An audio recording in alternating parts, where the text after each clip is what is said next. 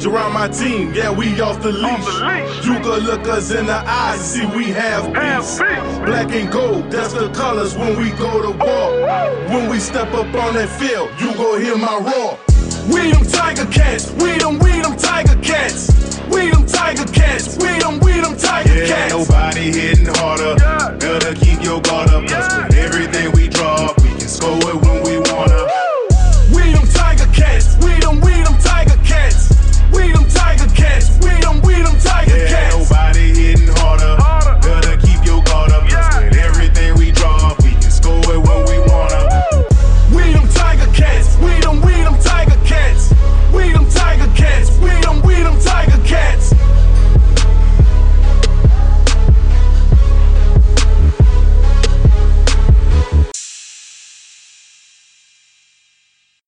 Welcome to Pod Scooby. I'm Josh Smith. And I'm Mike Graham.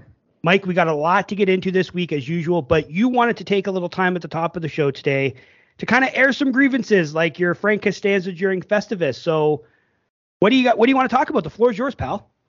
I got a problem with a lot of you people, and you're going to hear about it now. So we were on Twitter yesterday, and uh, it all started with Bob Irving, who posted this. A Montreal billionaire just bought the Montreal Alouettes, but the CFL's TV partner, TSN led Sports Center with the Chicago Bears, trading their first round pick, then did NBA, hockey, soccer, golf. Bearing a huge CFL story 23 minutes into the show. Great partner, eh? Okay, so that's what started this uh, this off yesterday, and then Dustin Nielsen replied, "Don't worry about it, Dave. I'm sure there are many." Oh, this well, Dave Naylor quote tweeted the uh, uh, Bob Irving's tweet, and Dustin Nielsen responded to it saying, "Don't worry about it, Dave. I'm sure there are many other sports networks ready to cover the entire cost of CFL salaries and then some every season." Laughing emojis, and this response is just kind of is maddening to me because it just shows that TSN and TSN employees have this idea that, that you know no one else is interested in this league, so why should we put full effort into covering it or full effort into TV production or anything like that? It's just a flippant comment uh, um, about a league that should be really important to TSN. Uh, TSN still has regional NHL games, which I'm sure are very important to them. Um, the NFL is very important to them. But in the summer, like CFL is basically the only thing they have, and the CFL is one of the highest rated sporting events that they carry. So to have this flippant attitude towards it, like, oh, we don't really have to try because no one else gives a shit, and and then and then later on, someone like Davis Sanchez piled on. He's, uh, he's like, nah, I'm with you guys. Uh, it's the takes you guys are responding to that I find comical. We responded, it's comical that we want a better television product. And he responded, it's comical folks complain about the only people that seem to give a shit at all. Wake up. Numerous TSN employees are telling us no one gives a shit about the CFL. And that's just the wrong attitude to have. It's just maddening to me that they take advantage of this product. Yes, the CFL is not the NFL. It's not the NBA. It's not the NHL. Um, it's not Major League Baseball. It's not a global product, but it's a very important television product to TSN in Canada, and they should treat it as such. How do you feel about this, Josh? I think it's kind of interesting that this popped up uh, about 10 days after you and I had our conversation. You brought up all the reasons that TSN, the things TSN should change about their presentation. Does this not tell you exactly why things haven't changed? Because if these are the public faces, this is the thing. These are the public faces. Dave Naylor's the insider. Dustin Nielsen is a play-by-play guy. Sanchez is on the panel. These are public faces of this product, and they're is demeaning to too controversial a word to use here because that's seems what they're doing. It's like you said, they're saying no one cares. Mhm. If no one cares, that's why they don't put in any effort. That's why the panel has been lackluster ever since pretty much Chris Schultz left. I mean, I know I know Chris Schultz passed away, but before that he was in and out. I'm assuming that had to do maybe health reasons or family reasons, whatever the issue was. But I felt a sharp decline once Chris Schultz stopped being there every single week. The sort the commentary on the panel got goofier, and I understand that they're Yes. trying to mimic what the NBA on TNT does with Shaq and and Barkley, and we talked about all this last week but it it it does bother me in a way that they they treat this product and it, it also bothers me to see some of the comments from from fans like why why should T, why should TSN lead with the CFL and like I saw some people comment like to, on Bob Irving's tweet, like what do you expect it to be the lead story? No, no one expects the the the, the to be the lead story, but it it should have been one of the top three in my opinion. Like yeah, the Chicago Bears traded the first overall pick. I get that that's a that's a big thing, but the ownership of one of the teams got into the hands of a billionaire, one of the few billionaires that we have in this country. That's big news as far as as I'm concerned. And the guy that owns the team, we're going to talk about the ownership things in a second he owns a rival sports network. Maybe they don't want to promote him and from you know what I mean? Like there's all of this like nefarious stuff behind the scenes too as well when it comes to this, right? Like he owns a rival network.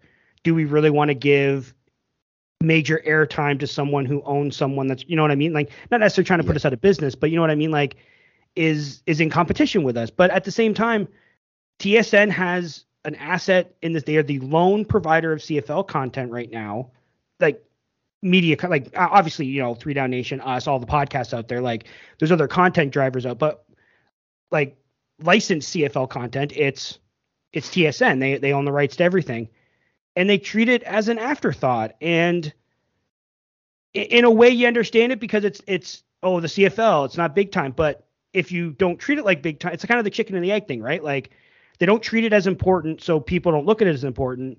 Mm-hmm. but they don't treat it as important because people don't look at it. You know what I mean? Like people don't see it as a big deal because TSN doesn't treat it like a big deal, but TSN doesn't treat it like a big deal because people don't see it as a big deal. It's like at some point someone's got to step up at at TSN and make the CFL a priority, and then maybe more eyeballs will come to the product. Like it, it, it just feels like it's a it's a defeatist attitude, and and to see the guys say these things it, that's disappointing. That's disappointing as a fan, as someone who's watched this league for 30 plus years. It's very disappointing to see that that's how it's treated by the people who are purport that, that pay to care about the, the league. They mm. care so little about it. It's it's just very disappointing to see. Yeah, it, it's like a speculation that I've had for a long time that there's no other parties out there that are interested in the CFL, so TSN doesn't really give its full effort towards it. And I think they're right on that. I don't think Sportsnet is interested, and I don't think uh, streaming service is interested. Um, and if you did, maybe maybe like a, a, place like DAZN or Crave, but Crave is owned by Bell, so that doesn't make mm-hmm. any sense. Why the fuck would they be interested? Oh, excuse my language. Um, Mikey's yeah, like, angry. Yeah, like DAZN. Uh, if you put on a streaming service, the the the sports networks in Canada are going to bury the CFL. No one is going to talk about the CFL then. So uh, the CFL's in a in a tough spot. I hope they can manage to drum up some interest in their product from other places, like maybe a Sportsnet. I don't I don't even know who else, like in the TV landscape in Canada. I don't even know who else would be interested. But um, you know, it's just unfortunate that it, it is that way, and it well, can there, be taken advantage of that way. Right. There is there is an interesting wrinkle now with the guy that owns the Alouettes and French language rights, and maybe that's something. Well, again, we'll, maybe we'll get into that a little later. We're going to talk about. But can I give you my mm-hmm. CFL and TSN conspiracy theory? And it, again, I don't necessarily believe this, but when all this has happened, this kind of came to my mind, and I want to throw it out to you and see what you think. Has T? This is the conspiracy theory. The TSN has been purposely purposefully doing nothing with the CFL product in order to keep its value low so that the league itself feels, well, we have to re up with TSN because no one else cares about us. Because like TSN needs the CFL for those summer months. Like you brought it up, they have nothing else. They don't carry Blue Jays games anymore. Those are all on Sportsnet. Once the NBA ends in June and before the NFL begins in September, it's kind of a barren wasteland for sports on like live sports. They have MLS and even that I don't even think they have anymore. I think MLS is now on I think it's on Apple. I think Apple TV bought the rights to MLS. I don't even think TSN has MLS rights anymore. They don't they don't have anything. But my, my conspiracy theory is that they're doing nothing with it so that no other network look like they look at it and go, well, this is low budget and not worth our time. And they they see ratings are okay, but not like I mean for Canada they're pretty good. But you know what I mean? Like it's not like they're pulling in a million. Oh, for America they're pretty good. I mean, yeah, I mean, yeah. For, look at for, the NHL. No, you're. you're it's right, amazing right. to me. Uh, I'm going to go like a little uh, sideways here, but it's amazing to me that the NHL and the MLS can get these big deals in the states with having per game. And I know they have more games, so it bounces out kind of like in their favor. But per game, they have less people watching in the states than we do in Canada watching the CFL. It's amazing to me. It just shows how valuable teams in the states are. If you have teams in the states, you don't need people watching. You just need teams in the states, and you need them to be, you know, year to year. They can't be folding and all that crap. So, so the thing is, like, with the XFL and all these um, uh, football leagues, if they can sustain for a couple years, they will probably get massive TV deals. So if they can keep keep around and lose millions of dollars for the first couple years, they're getting better ratings than the MLS and the NHL.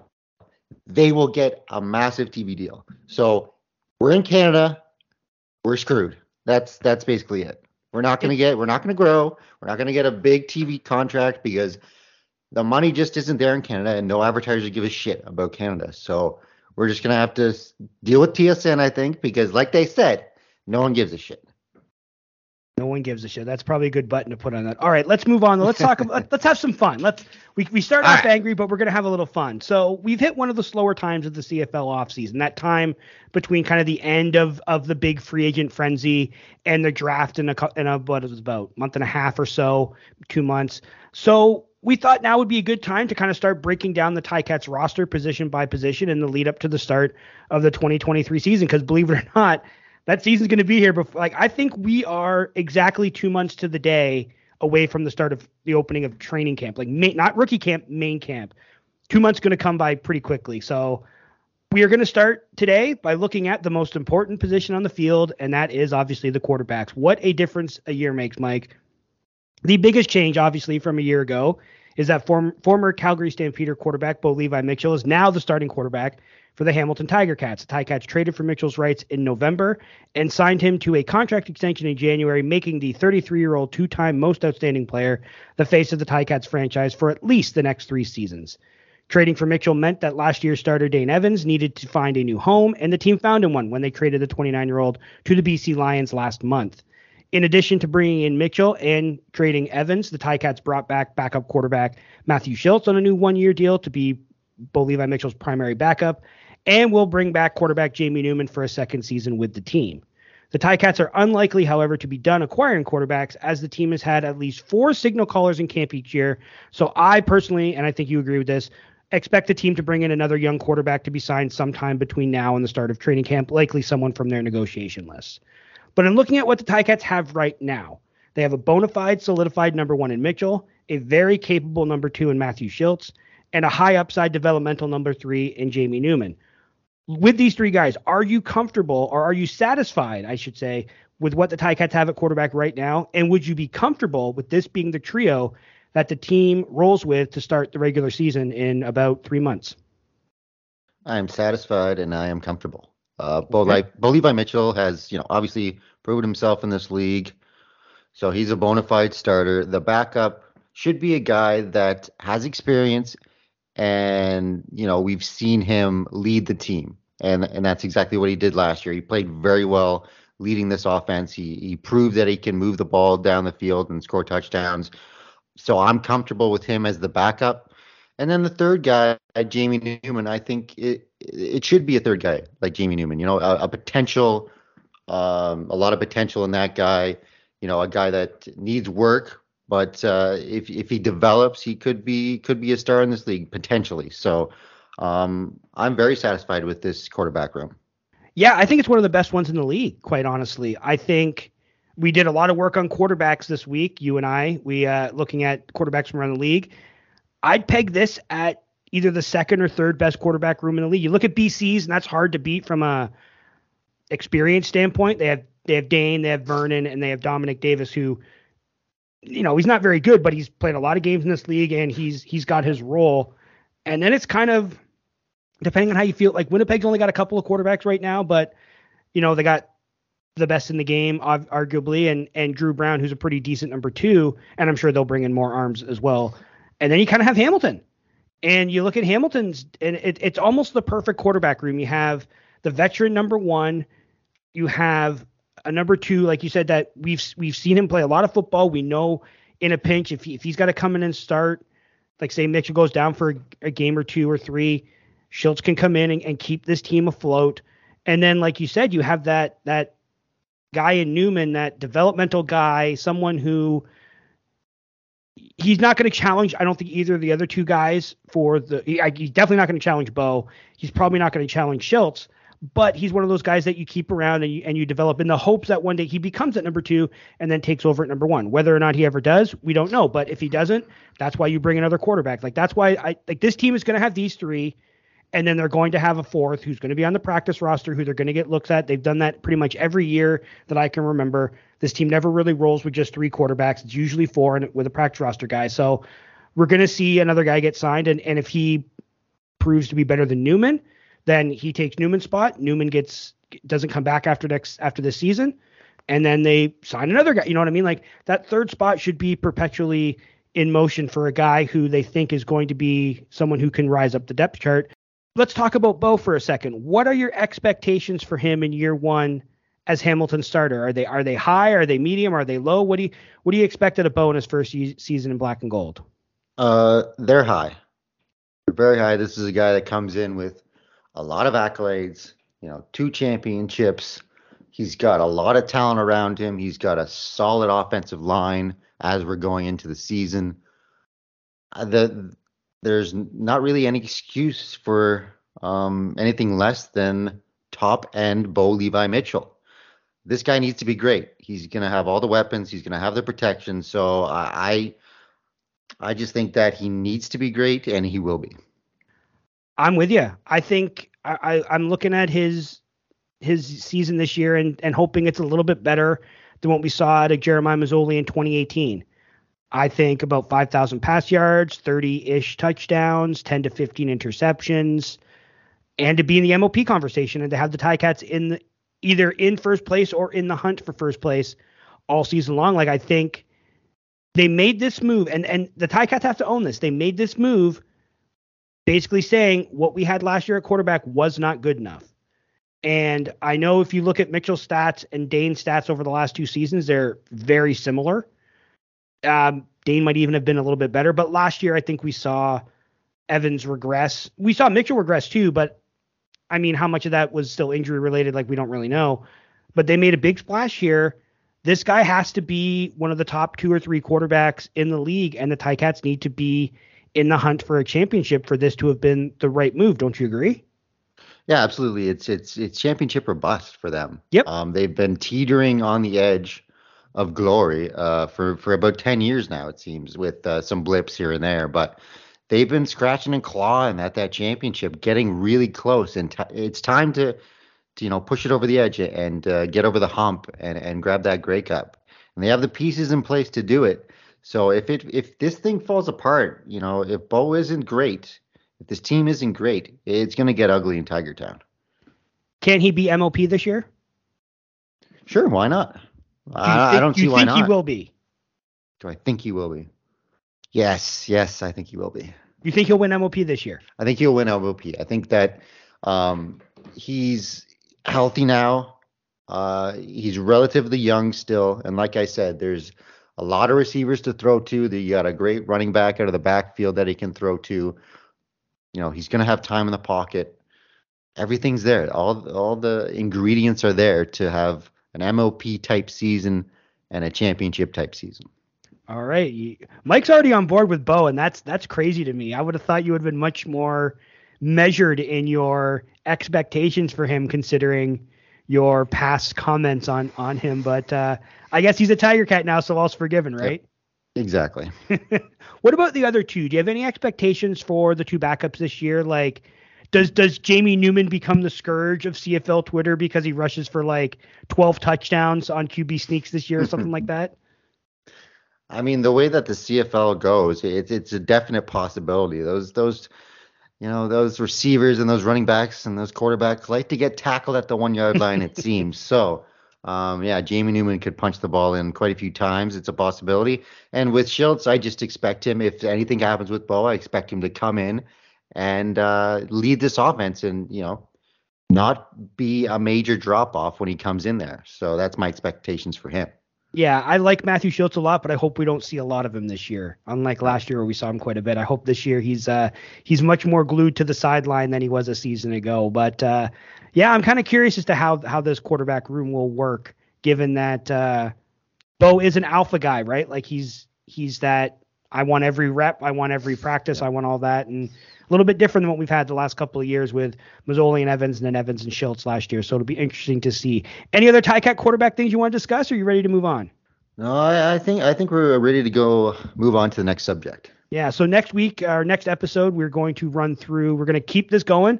We're gonna we're gonna then go to the guy we went to the guys who throw the ball. We're gonna go to the guys who run the ball. Next week we're gonna talk about the running backs and fullbacks on this team. So that should be a lot of fun as well. But let's move on to some actual Ticats news. Very little of it. Uh, again, this is the dead time of year, so post free agency, pre draft, not a ton to talk about. But the Ticats have signed six first year American players over the last couple of weeks. They are receiver Khalil Lewis, who was with the team in training camp in 2021, defensive lineman Niles Pinckney and TJ Johnson, linebacker Jackson Turner, and defensive backs. Kenneth George Jr. and Cortez Davis. So, as with most of these rookie signings, Mike, we won't get into the nitty gritty of each player, but did any of these signings stand out to you for any reason? Well, the the two cornerbacks are interesting to me just because we have places to fill in the secondary.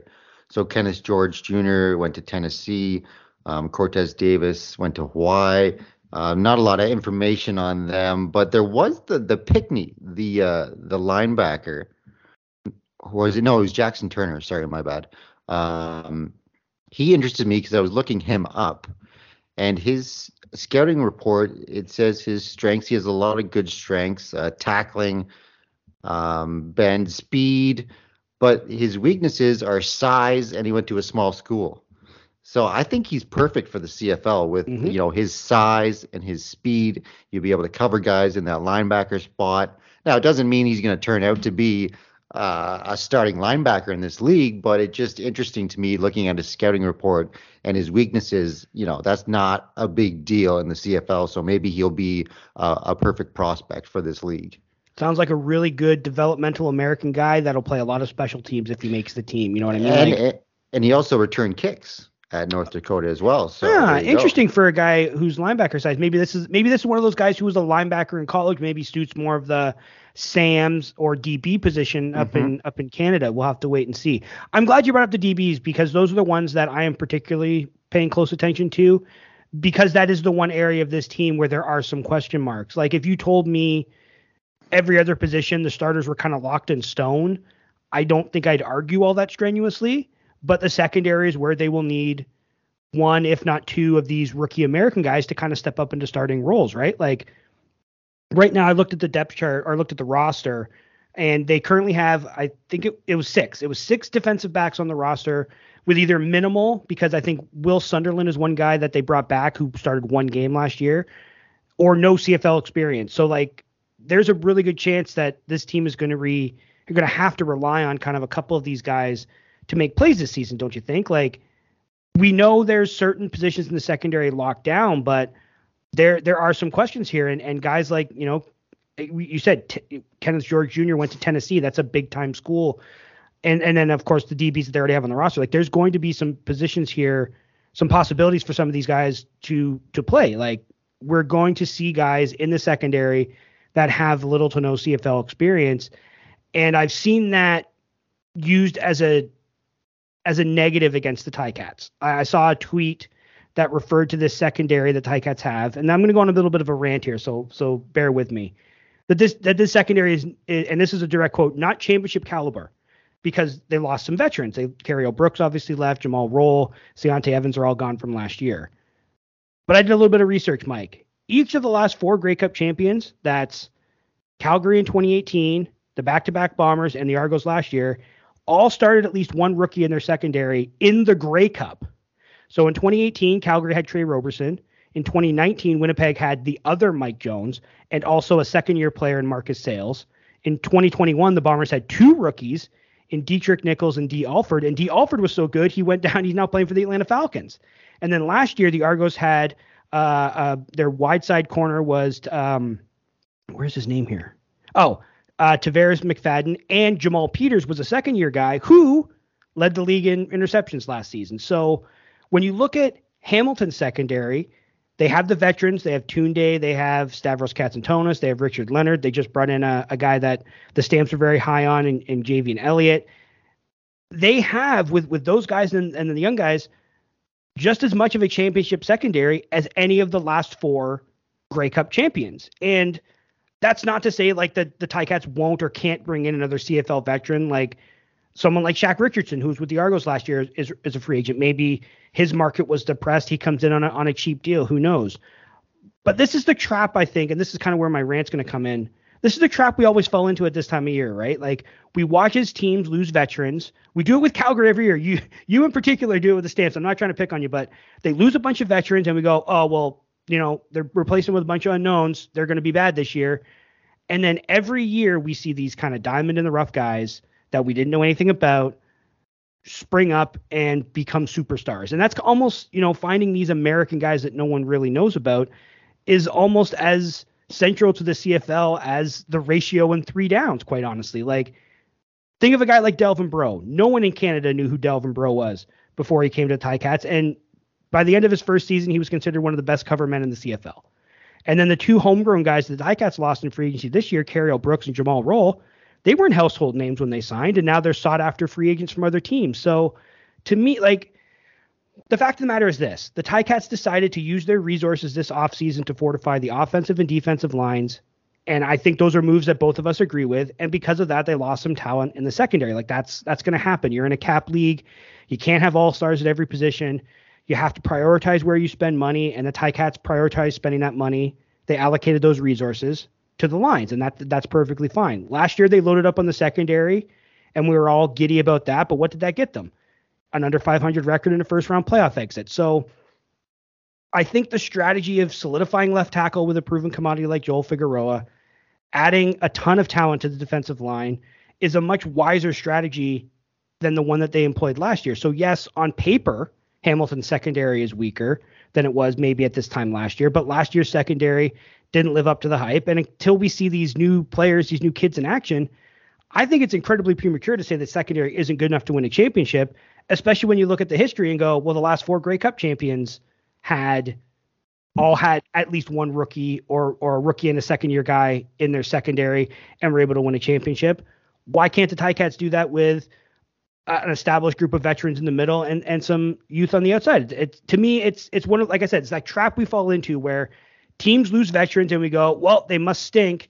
And then a young guy comes up, and at the end of the season, we're going, man, how good was so and so? When before the season we were saying, oh, he's going to be a, he's going to be the guy they pick on, or you know what I mean? Like it just feels as if every like we should know enough by now to go, yeah, there's going to be some rookies that play, there's going to be some second year guys with little experience that plays, but one or two of them might pop off and become something big. I just I just wish that we would keep that in mind in March when we're talking about things that are going to happen in June to November. Yeah, there's not much to add to that, but uh, I know like, I, I, like, I, it was it was long winded. I apologize. No, no, no, no worries. I just I just like to say, you know, last year we did have a championship Bingo. type secondary, and it didn't turn out so well for us. So and we didn't even get to the uh, conference championship game. So exactly, we had a terrible regular season and and all that stuff. So I, I'm I'm I'm with you, and I'm for the uh, philosophy change uh, along the defense. Yeah, okay. I, I knew you were kind of like because every year you talk about offensive line and defensive line as your like keys to the team. Oh, who are they going to play at left tackle? Who are they going to? And this is the year that they go and do that. And we know quarterback play, Canadian play, steadiness along the lines. Those are the three kind of pillars of winning football. The Ticats kind of have all that if like, I mm-hmm. mean, there's some questions. Don't get me wrong. Like, can Bo stay healthy? You know, is there Canadian talent good? But I mean, to to to single out, oh, they're going to have two rookie-ish players playing in the secondary as a reason to downgrade them and think that they're not good enough.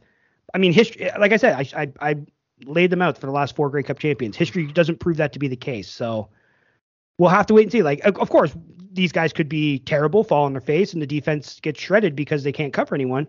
But we won't know that until they actually play the game. So I just think that, you know, in early March, it's probably not the time to be talking about what is and isn't championship caliber. You know what I mean? Yeah, exactly. You know, all, all the other positions we were pretty good. So I'm I'm not going to be worried about those, you know, one or two cornerbacks right now.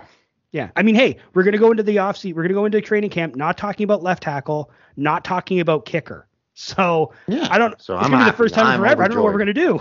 Yeah, I know. I, I, I might as well just end the podcast before season starts now. All right, but before we do that, let's move on. We earlier talked about the Tiger Cats quarterback situation as it stands right now, but we also want to talk about quarterbacks from around the league as well and kind of how they stack up. Instead of going team by team and breaking it down as we did with the Ticats, we want to do something a little more fun. So today, Mike and I are going to present to you our CFL quarterback pyramid. The concept is simple we have a five tier pyramid where we will place 15 of the league's quarterbacks. Mike and I have not shared our respective pyramids with each other, though logic would say that we will have some crossover in a spot or two or three or four. But there are also bound to be some differences there, and that is where the kind of the fun and the debate will arise. So before we get to our grand unveiling, though, Mike, I wanted to ask you if there's kind of anything you learned or anything that stood out to you while you were creating your 15 player pyramid. Is there any any interesting nuggets that you kind of gleaned from doing this project? Well, I just mostly that the you know the the um, the guys on the outs, you know the, the the the backups that you don't really know much about, who to pick between to fill in that 14th and 15th spot.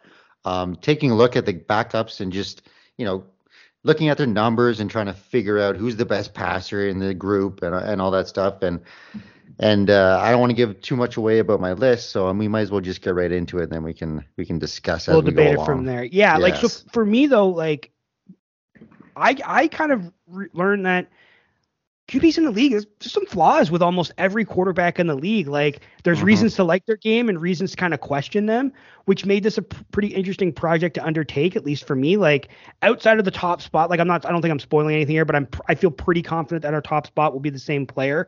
But outside of him, there were some real questions as to where each player belonged. And I went through like a number of iterations. Like I started this, we we decided we are going to do this the night of our last recording and then I spent probably about 10 days tinkering with this and kind of figure out who belongs where. Up up until almost like 10 minutes before we were about to record today, I, I made a switch and it made a, it made a change and and and we, we can talk about that when we we unveil our list. But um it, it, this wasn't easy to do, but it was a heck of a lot of fun. And I'm sure the discussion it will generate between you and I and between us and everyone who listens will be fun as well. So, like you said, let's move on. Let's get into this, shall we? Let's start with kind of the bottom row and work our way up. So, Mike, who do you have in your in your bottom tier? What is what does your bottom tier look like? So for the bottom tier, I went with guys that I just don't think are any good, and okay. guys that haven't that I don't know that haven't proven themselves in this league, haven't played enough to really get a grasp on if they're good or if they're bad. Uh, so in tier five, I have Tre Ford. Um, I don't know. I don't know. I haven't seen enough about him. Arbuckle, I don't think is good. Uh, Dru Brown from Winnipeg, I don't know um, is any good, but he, he, he, you know, he put up some pretty good numbers when he's gotten in there. I think he had five touchdown passes, two interceptions, um, a pretty good completion percentage. So I'm kind of high on and him. Um, he he had he had uh, one start last year against BC, and I think they put up like 32. He had a really good start against um against against the Lions last year when when Winnipeg had wrapped everything up. So you and I are kind of on the same thought process with Dru Brown. And then Caleb Evans. I'm kind of it's kind of a mixed bag. I don't know for sure, but I, I'm leaning towards he's not any good. So those are the four guys I have in tier five. Okay, so not a ton of difference. Uh, Evans actually, Caleb Evans didn't make my list. Um, I, he was on the outside looking in. So my my my my fifth tier is uh, so I also have Ford and Arbuckle. Andrew Brown. But two guys that I have on there that you didn't have, and I'm assuming one of them's not on the list, and I'm assuming one of them's higher. One of the guys I was Mason Fine, who's the backup quarterback in Saskatchewan, started a couple games last year. And I too went with the kind of the unknowns I'm unsure about for this this bottom tier, because like Tre Ford I think has some talent, but eh, we haven't seen enough of them. Dru Brown, same thing. Mason Fine, same thing. And Arbuckle's just like he's a he's a valuable like number two, but I think he was a little overrated, but based on what he did in Calgary. And then the last guy I have in my bottom tier, and this is the one I think is going to generate some debate. Chad Kelly. I haven't seen enough of Chad Kelly to give make put him any higher. I don't care that he's the incumbent starter in Toronto now that McLeod Bethel Thompson's gone. He has one start. He's thrown 45 passes in his career. He could just as easily fall flat on his face as he could become the next superstar in this league. So until I see more of him, I can't put him any higher than the other guys I have. The other like he's to put Chad Kelly higher would essentially say he's a top 10 quarterback, and I'm not ready to do that right now. That's fair. That's fair. It, it'll be interesting fourth tier now. Yeah, so, so let's move on to the fourth tier because there was there was some, a lot more agreement on the fourth tier, but uh, or on the fifth tier. I'm assuming Chad Kelly some here somewhere here, so we can get into a Chad Kelly discussion there if you'd like. But what do you got? What do you got in your fourth row? Fourth tier, I got Cornelius, uh, Kelly, and Shiltz. Now these are guys that have shown flashes to me of being really good. Um, Cornelius is the most out of all of them. You know, he's had the most playing time. And I, I talked on the podcast about Cornelius before. I think that he's shown improvements as he's gone along in his career in the CFL. Um, Kelly is a guy with a ton of potential. We all know this. We know his pedigree from college and all that stuff. But you know, we we've known a lot of guys come up with with big pedigrees from big colleges and and th- you know falling flat on their faces. So anything can happen with him. But I think him coming in at the time that he did in the Grey Cup and performing well in a high pressure situation to really bring home a championship for the Toronto Argonauts um, puts him a little bit higher on my list than yours. Uh, he did have, I believe, one game at the end of the season where he performed pretty well. You know, it might have been against backup players, and, and you know how much you can take away from that start is questionable. Um, but that's why I have him in the fourth tier. And then Shiltz for showing you know, last year that he can play very well in this league given an opportunity. So that's my fourth tier. I thought I thought you'd have Shiltz higher, or not not Shiltz Cornelius. I mean, just because I know how high you are on him. But you and I have him same same ranking. We both have him on this fourth tier here. Um, same same with Matthew Shiltz. I also he's one of those guys like Cornelius is. I think Cornelius is the guy on this that could. If we do this like a mid-season one and end of season one, he could be the guy that has the best chance of either rising or falling if he really puts it together this year in Edmonton, I think he can he can move up this list. But if he he falters or or stays the same, I think he kind of falls his way down. Uh, the other two guys I got on here, Jake Maier, because again, kind of um, an un, he's not an unknown. Like he's played some games, but I'm still not entirely sold on him. And maybe the most controversial one because of how low I have him, Cody Fajardo. Cody Fajardo to me is a giant question mark going into this season. I just don't. I just don't know if I trust him to be a starter anymore. You know what I mean? Like I know he's he's going to Montreal to be the starter, but I'm I, i have been out on Fajardo since he had his breakout season, but I'm really out on him right now. Like I I just think he had a terrible year last year. He's going into Jason Maas offense, which I just don't think suits his his style. You know what I mean? So that's why I have him in my fourth tier. So let let's go to the third tier here. Who do you got there? All right. In the third tier, I got guys that have shown a full season or very close to it of very good production. So I got Vernon Adams, who had a really good year in Montreal. Uh, it seems like a long time ago now, but you know he had a very successful year, and and he's shown flashes throughout his career that he can be really good. Uh, Jake Maier, um, I'm with you. I don't think that he's proven himself yet, but I think that he's played enough games to show that he can be a starter in this league. Uh, and I got Dane, Dane Evans. Um, once again, played a really good season. You know, led the team to a 15 and three season, and you know the best uh, year the Ticats have ever had. So he's shown that he can do it. And then I got Cody Fajardo for the same reason. MOP runner up a couple years ago. I know that this season was kind of nah, he only threw for 4,000 yards, but you know, he's shown that he can be the quarterback of a team that gets to a Western final and almost makes it to a Grey Cup. So that's the reason I have him in the third tier. Okay, that that that's a fair that's fair. I, I how how you broke down your tiers in your in your pyramid, I can kind of understand that. That that's fair. Now we obviously know who your final four are now and looking because I mean it's pretty. I mean I think I think that the the if we were to power rank them, I think the top four are pretty obvious, and I figured they'd be very similar.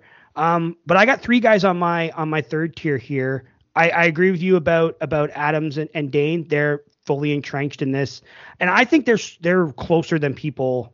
Like I think Dane's slightly better, quite honestly. So I, those guys are so closely there, and and rounding out that third tier is another guy out of the top four, the, the one guy that I have the most questions about in that in that top four grouping is Trevor Harris. I just he's fine. You know what I mean? Like Yeah. but there's there's just something about his game, his age. Like he's he's he's pushing. He's the oldest quarterback in the league. He keeps bouncing around from team to team, and I, I understand that he he ended up in in Saskatchewan because of all the ownership problems that were happening in Montreal, and he likely stays there if that doesn't happen. But man, I just there's just something about his game that I just don't trust. I guess is the best way to kind of put it. You know what I mean? Like I think he's he's good, but I don't think he's great, and I don't think he's the guy that leads a team to a championship. Whereas like the guys, the guy, the three guys that I have ahead of him, the the, the and, and on the two tiers above him are guys that I think singularly can change the course of of what the franchise of what their franchise does. You know what I mean? Like I don't necessarily think at this point in his career Trevor Harris is that guy anymore. I just um I don't know. I just have I, out of out of the guys left, he had the most questions to me, and I felt like was more was more deserving of being on that third tier with Evans and Adams than he was on the tier above, which is the only other place that I could have put him. I just think that there's more there's more questions to his his competency as the guy than there is everyone else that I have left. Yeah, and I totally get that. Like I was I was pretty low on Trevor Harris when he was in, Edmonton. Um, maybe maybe I was too harsh on him because that team around him was just total nonsense and the coaching staff was nonsense. So um, maybe I too, put too much of the blame on him. But yeah, I let you want to move on to the second tier then? Because yeah, yeah, yeah. Let's move, yeah, let's okay. move on to the second tier. What do you got there? Okay, so I got Trevor Harris, which is you know kind of questionable. I'm kind of rethinking it right now, if I'm no, being honest. But, but, I get it. I get it. Yeah, you know, know he's he's been in, in the first, league. In, yep, in my, go ahead. my first iteration of this list, I had him on my second tier, and then I swapped him with with someone else, and we'll we'll get into that in a second. He's he's been in the league a long time. He he has bounced around a lot. He's he's a pretty accurate quarterback. My gripe with him over the years is that once he gets into the red zone, he seems to just like his game just seems to fall off. Um, maybe once again, maybe I'm putting the blame on him when it should be on someone else. I'm not sure, but you know he's he's proven to be a solid quarterback, a dependable quarterback for the years. I think he had a really a bounce back season last year in Montreal. I thought he was pretty darn good. So yeah, that's why I have him in the second tier. Uh, he is joined by Masoli. Um, I think he's Masoli has shown enough over the years, just like Harris, that you know he's not the the cream of the crop, but he's he's he's pretty close. Um, and I think if he comes back healthy, he could be you know r- he's rightfully put in the top four um, of quarterbacks. And then I have uh, Bo Levi Mitchell. And I, you know, I was tempted to really put him in the first tier. Whoa! I think it'd be a little bit disingenuous of me because over the years I've talked about how his game has declined the past three season seasons, and I just feel like I can't put him in the top tier because maybe he will be. You know, watching him play this season, maybe he jumps back up there but I just can't put him in there because of the last couple seasons he's played. Yeah, I feel like there would be a lot of calls of homerism for yeah. you if it's like all yeah, of a sudden yeah. goes a Ticat and oh he's the best quarterback in the league or he's yeah. one of the it's like he is still one of the better quarterbacks in the league, but I'm with you. Putting him putting him in that top top group would not have been I, I, I, I couldn't do it either. I got I got Bo and, and Masoli in my second tier, and it was Masoli and Harris that I went back and forth on. Initially, I had Trevor Harris. I thought like when I first sat down to it, I go, okay, number one. I mean, might as well say number one. Obviously, we both have Zach Collaros. Like, mm-hmm. duh. Yeah. Not much to discuss there. Two time MOP. I mean, there's really even if you think he's he's there's flaws in his game, there's nothing to argue with him as number one right now. Is there like you can't you can't possibly claim anyone else in the top spot other than him. So uh, but it was it was Masoli and Harris. I kept going back. First, I sat down. I was like, okay, Collaros is obviously number one. I feel like I have Bo firmly entrenched in that second tier. And then I had Harris, and I was like, the more I thought about it, I was like, okay, Masoli's thing is injuries right now, but prior to him getting hurt in 2019, he had really never been hurt before. I, I just there's again, and maybe this is colored by the fact that Masoli spent almost a decade of his career in Hamilton. There's just something I like more about him than like I feel as if at if they're both at at peak performance, I think Masoli's a more dynamic player because I think he can use his feet better than Harris he's he's more interesting. Like he likes to throw the deep ball. Harris doesn't necessarily do that with any sort of consistency. And I just I think that in the right space, Masoli can be one of the best court. Like we saw it in 2018 in Hamilton. Like Masoli's highs, Harris has never met those. I know Harris played in a Grey Cup and he had games like we'll bring it up till the, the day we die. That 2018 East Final where he just absolutely shredded the Ticats defense. But on a on a on an entire year basis, I don't think we've ever seen Masoli or we've ever seen Harris kind of hit the highs that Masoli did. And I just feel like even though Masoli's coming off, you know, three straight years where he's been hurt to some respect, and he's he's I think 34 now. Like obviously he's getting up there in age. There's just something about him that I prefer over Trevor Harris. So that was the that was the that area and my very last one. I put Dru Brown as my last one. I him and Caleb Evans. I kept going back and forth on. I couldn't decide which one, and then I remembered the the Lions game that I mentioned where man he came in and played really well, and like we've seen Caleb Evans play well, but he's been really maybe it's more the upside of Dru Brown. You know what I mean? Like we haven't yeah. seen enough of him to to work his way out of the top 15 versus Caleb Evans, who we've seen some really low lows with. But uh, yeah, to, to, go back to the top of the pyramid here, it was yeah, it was Harris and Masoli that I had probably the big the most internal debate about where to put them.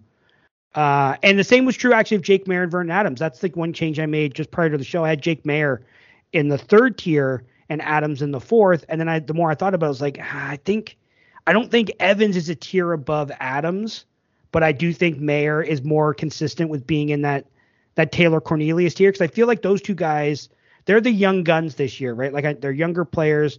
I know, and Chad Kelly kind of belongs in that, but he he has less experience than both of those guys. So I felt like maybe Maier and Cornelius, it's kind of like uh, you know, the Burr in a much smaller way, like Burris and Ricky Ray, like oh, which one's going to be the guy in Alberta? You see it with kind of the young guys here. So th- this was a lot of fun to do, though. Like, was there was there any kind of debate you had about like did you have a guy in somewhere and then changed it? Like, obviously Collaros, I think was probably you know, etched in stone at number one. But was there anything else that you kind of went back and forth on for yourself on, on where to put guys? Where to put, excuse me, where to put Jake Maier uh, gave me some troubles. Mm-hmm. You know, is he in that fourth tier where you know you haven't really you've seen some good stuff from him, but you haven't seen enough?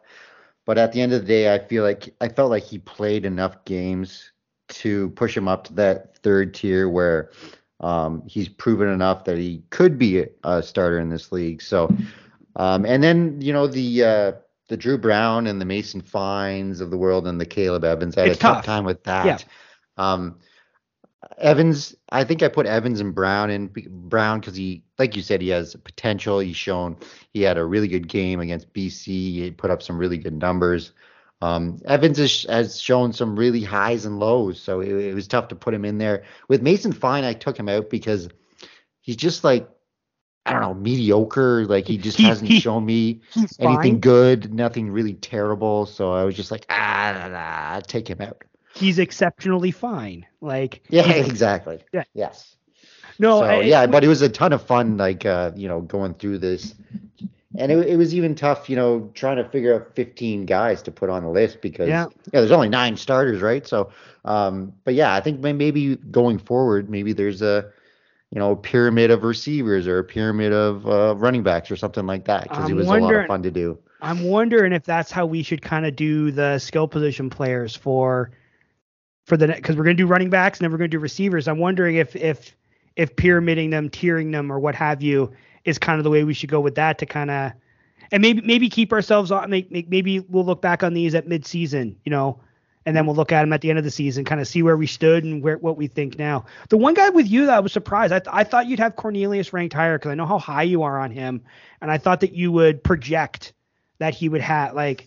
I tried mm-hmm. to do it like because this was a little bit of projecting and a little bit of where I feel they are right now.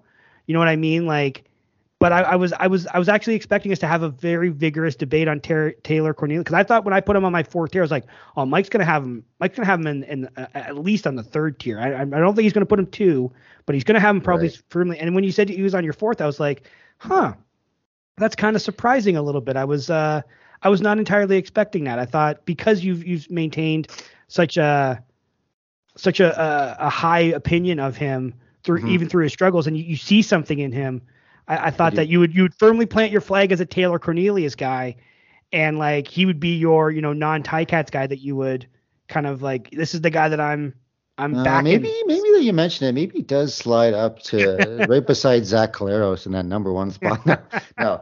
Uh, yeah, I know that would be the expectation, right? Because I am a cornhole believer, but I just feel like you got to see more. he, ha- he has to have that year where you know he shows that he's a legit starting quarterback and they start winning and you know he puts up those big numbers so i just have to see a little bit more from cornelius This is the year though, right? Like they've Yeah, look at that the year. receiving Yep. core. Yep. Year two with with uh, Chris Jones is usually a pretty good year for his teams. So if he Mhm. doesn't put it together this year, I think you might have be Yeah. backtracking a little bit on on your on your cornhole love.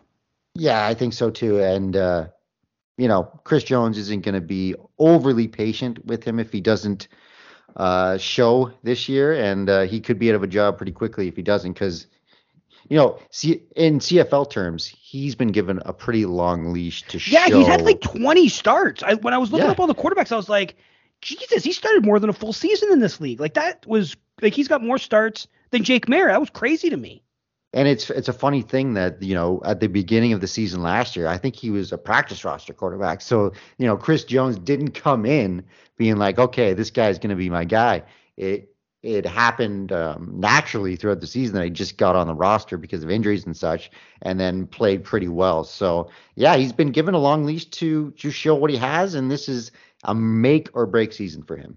Yeah, for sure. All right, let's move on. Let's play a game. We're gonna play all in, all out. You ready? All right, the Montreal Alouettes have a new owner in Quebec billionaire Pierre Karl Péladeau, I believe is how you pronounce his name. I'm not sure. Uh, Yeah, Pelado is the president and CEO of Quebecor Inc., which owns, among many things, TVA Sports, which is a direct competitor to TSN's French language offsuit RDS. That's what we were talking about earlier. We were talking about uh, potential. You know, let's put a pin in the in the game for a second. What do you think? Do you think he mentioned during his press conference that uh, the French language rights, the media rights, are up in 2025? Do you think he's going to make a play to get the French language rights for TVA Sports?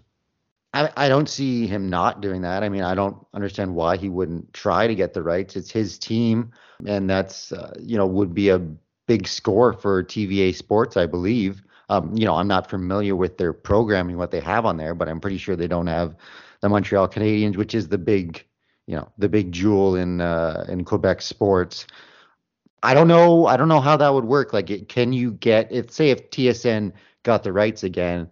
could you be able to wrangle the French rights away from RDS if TSN has the rights to the English language stuff? I'm not sure, but I don't see why he wouldn't try and get the rights. Well, see, here's what I'm thinking: is we've seen these TSN contracts get extended before they're coming up.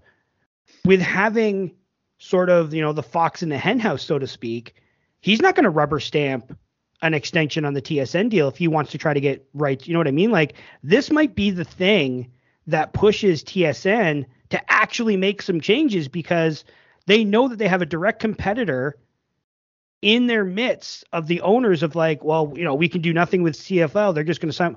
But if he he's got contact, you know what I mean? Like this could be like maybe it's not a big thing, and maybe we're reading too much into this, but maybe that's the possibility that having someone who has an interest outside of the TSN deal could make things a little interesting. But anyway, that's uh that's a discussion for a couple of years down the line. Anyway, he's a he's worth almost two billion dollars, and when it comes to owning and operating a CFL team, having money is really all that matters. So setting aside this guy's a, a bit controversial in some aspects, setting aside any possible controversy that could come with because I mean for one thing he he led the Parti Québécois, which is the separatist party in in Quebec. Um, you know, so there's a little you know interesting wrinkles that come with a guy who's very pro Quebec separation, but outside of any sort of you know personal controversies that could arise, are you all in or all out that this purchase of the Owls will stabilize the team for the long term? I'm all in. Uh, I think that they got what they, they were looking for, right? Local ownership and a guy with a ton of money. And I know that, like you said, there's you know controversies in the past, and it is kind of ironic that a Quebec separatist would buy into the Canadian Football League. mhm. But I, am all in on this. I, I, I think that they need strong local ownership. This seems like a guy that's going to go all in on, you know, whenever whatever he owns, whatever he's involved in. It seems like he gives all his effort. So I don't think you know they're going to be shortchanged on advertising or or anything like that. I think he's going to put his the weight of his wallet behind the Montreal Alouettes, and they're going to be a pretty successful franchise going forward. Now, saying that, I've been fooled before in uh, introductory press conferences, so maybe I'm totally off on this, but as of this moment, I am all in. Yeah, I'm all in as well. I think this could be, if things go well, this could be the Alouettes version of Bob Young. This could be the local owner that cares, that puts money into the franchise, that stabilizes this team for the decades to come. I think that that's entirely possible, and I, I think my all in is more of a, a, a hope that because I don't want this to in two years come crumbling back into the CFL owns a team again and you can't find an owner and then you start worrying about whether they're even viable anymore. So I'm gonna go with you. I'm going all in. I'm I'm going positive on this one, Mike. So that's just kind of I don't know. We'll, we'll we'll see. We'll have to wait and see. But because of the way we play the game, I'm going all in. Uh, in news, I think no one saw coming. The Toronto Argonauts brought back receiver Dontrelle Inman. Inman last played with the Argos in 2013 before going on to play for six different NFL teams from 2014 to 2020. Inman will be 34 when the new season kicks off and hasn't played football since spending the 2020 NFL season with the Washington Commanders. So, Mike, are you all in or all out on Dontrelle Inman making a significant impact with the Argos this season? Significant. I'm I I'm all out on him making a significant impact. Uh, I don't think he's going to put up you know crazy numbers. I don't think he's going to be the guy that he was when he was in the league the first time around. Um, do I think he can con- contribute to a team? Yeah, sure. I, I think he can. A veteran presence brought him. You know, couldn't help if he makes a team. Then I think he can. You know, do his thing on the field and and and contribute in a certain way, but I don't think he's going to be like a number one guy and light up the league again. So for that reason, I'm all out. I'm all out as well. I don't even know if he's going to make the team. Like he's 34, hasn't played in three years. When he was in the CFL, he was a good receiver, but he wasn't really a a superstar. Like when you look back, he played in 2012 and 2013. You know, the Argos had Chad Owens, Ticats had uh, Chris Williams, SJ Green was still in the league. Like there were a lot of top tier guys, and he wasn't really. I, like I remember him being good, but I don't remember him being a superstar. And I just don't think that he'll make a significant impact. What like if he makes the team, he's probably a you know 40 catch, 553 touchdown guy, and that's just. I mean, at that point, why not bring in someone who's 10 years younger to try to build him into something as opposed like this just felt like a weird signing to me. Like of of all the of all the old players that the Argos could have plucked back, it just it really didn't make a ton of sense to me that they brought him back. So I'm I'm all out on this. Uh, NFL free agency, Mike, is about to open, and much like the CFL, they too have a legal tampering window where teams can talk to prospective free agents. The NFL's window, however, is just two days versus the seven days that CFL teams are allowed to discuss deals with pending free agents. So, Mike, are you all in or all out on the CFL should shorten their tampering window to two days like the NFL? I'm all in. I think that uh, a week is a little too long. I think two days would be just the right amount of time. because I don't think you need that much time to talk to the players you want to talk to. So uh, two days two days seems like a long enough time for me. Yeah, I'm all in on this as well. I think the week the week ahead of free agency now is basically free agency. Yeah. Because we get all the the breaking news of guys who have agreed to terms and then by Friday of you know the end of the the end of that week we basically know where everyone's going to go and we're just kind of waiting to get official word 3 or 4 days later. So I feel like the tampering window has been a really good thing because I think it makes the beginning of free agency much more exciting, but I don't think it needs to be a week. Maybe two days is a little too short. Like maybe maybe three or four days might be better, but I would be all if the CFL came out and said we're doing, they can talk to him on the Saturday and Sunday ahead of, and no one can talk on Monday. You know what I mean? And then free agency opens on Tuesday. I'd be all for it. I, I, I like what the NFL does. I, I, like the tampering window itself. I think just uh, shortening it wouldn't necessarily be a bad thing. And lastly, Mike, we need to talk about your favorite subject that is CFL expansion to Atlantic Canada. A report came out last week from Paul Hollingsworth of CTV News that CFL executives met with representatives last Monday night to explore the possibility of building a long term pop up stadium at St. Mary's University in Halifax, which is where this year's TD Atlantic game will be held, with the idea being that it could be a temporary home for a CFL team located in the region. I know you hate this subject, and one of the things you have always said is there is no stadium, no desire to build a stadium for a CFL team in Atlantic Canada, and no money to do so, so we should all just stop talking about it. But this here feels like the first real traction we have had on a solution to the stadium problem since we attended that Atlantic Schooners announcement back in 2018 at the Grey Cup in Edmonton, who almost five years ago feels like forever and also feels like it was just yesterday. So, Mike, with all this new information, are you all in or all out that a CFL that that the CFL will have a 10th team located in Atlantic Canada before the end of the decade?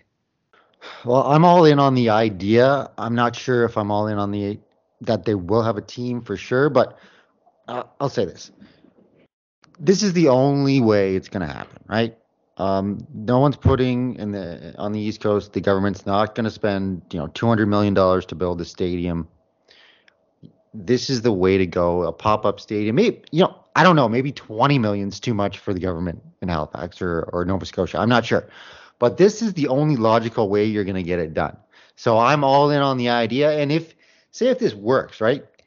Theoretically, you could expand to many different places in Canada if you have a stadium that costs, you know, a low amount of money, such as, you know, $20 million. You know, you could you could expand different places in Ontario and all that stuff because the only reason we don't expand is because we don't have suitable stadiums that will make a you know, not not a lot of teams make a profit in the CFL, but maybe even get close to a profit or break even. My only question is, you know, a, a temporary or a, a pop-up stadium that's that's full time. Like I, I read that article and it said maybe seven to ten years, and then you. But then what, right? After the seven to ten years, then what? Are they going to put in money to make it better? Like we're just delaying paying money for a real stadium because they're not going to want to put in money. I don't care if it's sold out every single game. They are not going to want to put in money to this thing. They just don't want to spend money. Um, so that's my only issue with it. But at the moment, I'm all in on the idea. Wow, I really thought you'd be all out. I thought you'd be you poo poo this. I'm all in as well. And here's here's what I'll say to your your uh, seven to ten year thing. If after ten years it's proven to be viable, there's also a soccer team there in Halifax, and I do wonder if there's a partnership to be had there where in a decade after this has worked and they've shown, oh, people do want to go to these things, if then you collaborate with the soccer franchise and maybe that's how you get the ball rolling on a multi-purpose full-time stadium. I know at like the government putting in money, I, I feel as if that's probably not going to happen. But these guys that own these teams have money, and I feel as if at some point I, like I'm happy that the that the governments out east are saying we're not going to spend 200 million dollars on a stadium. Like as happy as I am with Tim Hortons Field, like you kind of look at it and it's like, man, it it is kind of a a money pit. Like it didn't. I don't know if it's necessarily ever going to pay for itself. You know what I mean? Mm-hmm, mm-hmm. But you know, you get a Grey Cup, and that does bring a lot of economic impact to a region. And I think that a Grey Cup out in in Halifax, as cold as it will be because of you know being on the ocean, mm-hmm. that would probably be a like the first one would be a huge success. Like you'd get people going who weren't even going to go to the games just because it's like, oh, I'll head to Halifax for four days, even if it's in November, because that's where everyone's going. You know what I mean? Like, well, I think a good litmus test will be how well this Grey Cup in Hamilton does this year. Obviously, they had the one in 2021, but this one's a real Grey Cup festival. It'll be interesting to see what the economic impact of having the Grey Cup here, and if that, because because that's the whole thing, right? Like, you get a Grey Cup, that's that's the, the the the dream of of a CFL owner is you get that that sets you up and you're pardon me kind of good to go. I think that there's the possibility that they they team up with the Wanderers in in five to ten years and you make kind of a Tim Hortons field because Tim Hortons field only costs about 150. I know I say only 150, but and there were obviously you know problems with the stadium as well. But I think you know Forge plays there, and yeah, it's not as cozy as the Wanderers ground is right now in Halifax, which is also a pop-up stadium. I mean, uh, what was it? Uh, Empire Stadium in BC when they were doing renovations on BC Place. The Lions played there, and everyone raved about like, oh, this feels so like like newish old, right? So I, I think it could work. Um, and I think once you prove to be a viable entity, I think then people are more willing to to put money down, whether it be the government or other private interests. Once you've proven that you can be successful, people are ready to kind of invest in that thing. Like we just saw here in Hamilton, Stelco finally invested in their part ownership in the Ticats.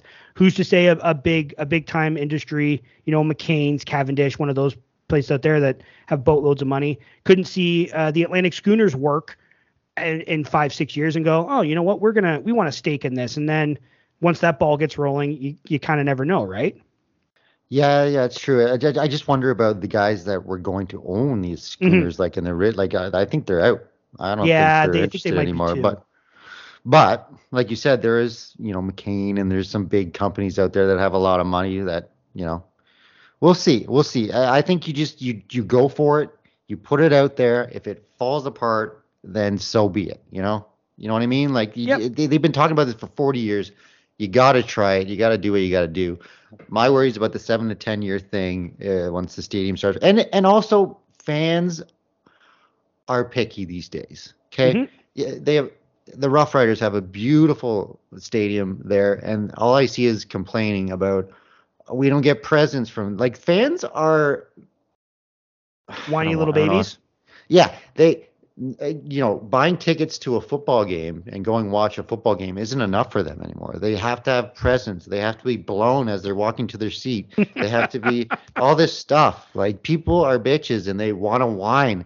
And I don't know, you know, is is having porta potties for for restrooms in a pop up stadium going to be good enough? Are they going to be able to get a, a Grey like? Are you going to have a Grey Cup in a twenty thousand seat stadium that's a pop up that has no proper washrooms and and all amenities and all that stuff. So go for it, do it, but I have my questions. That's all.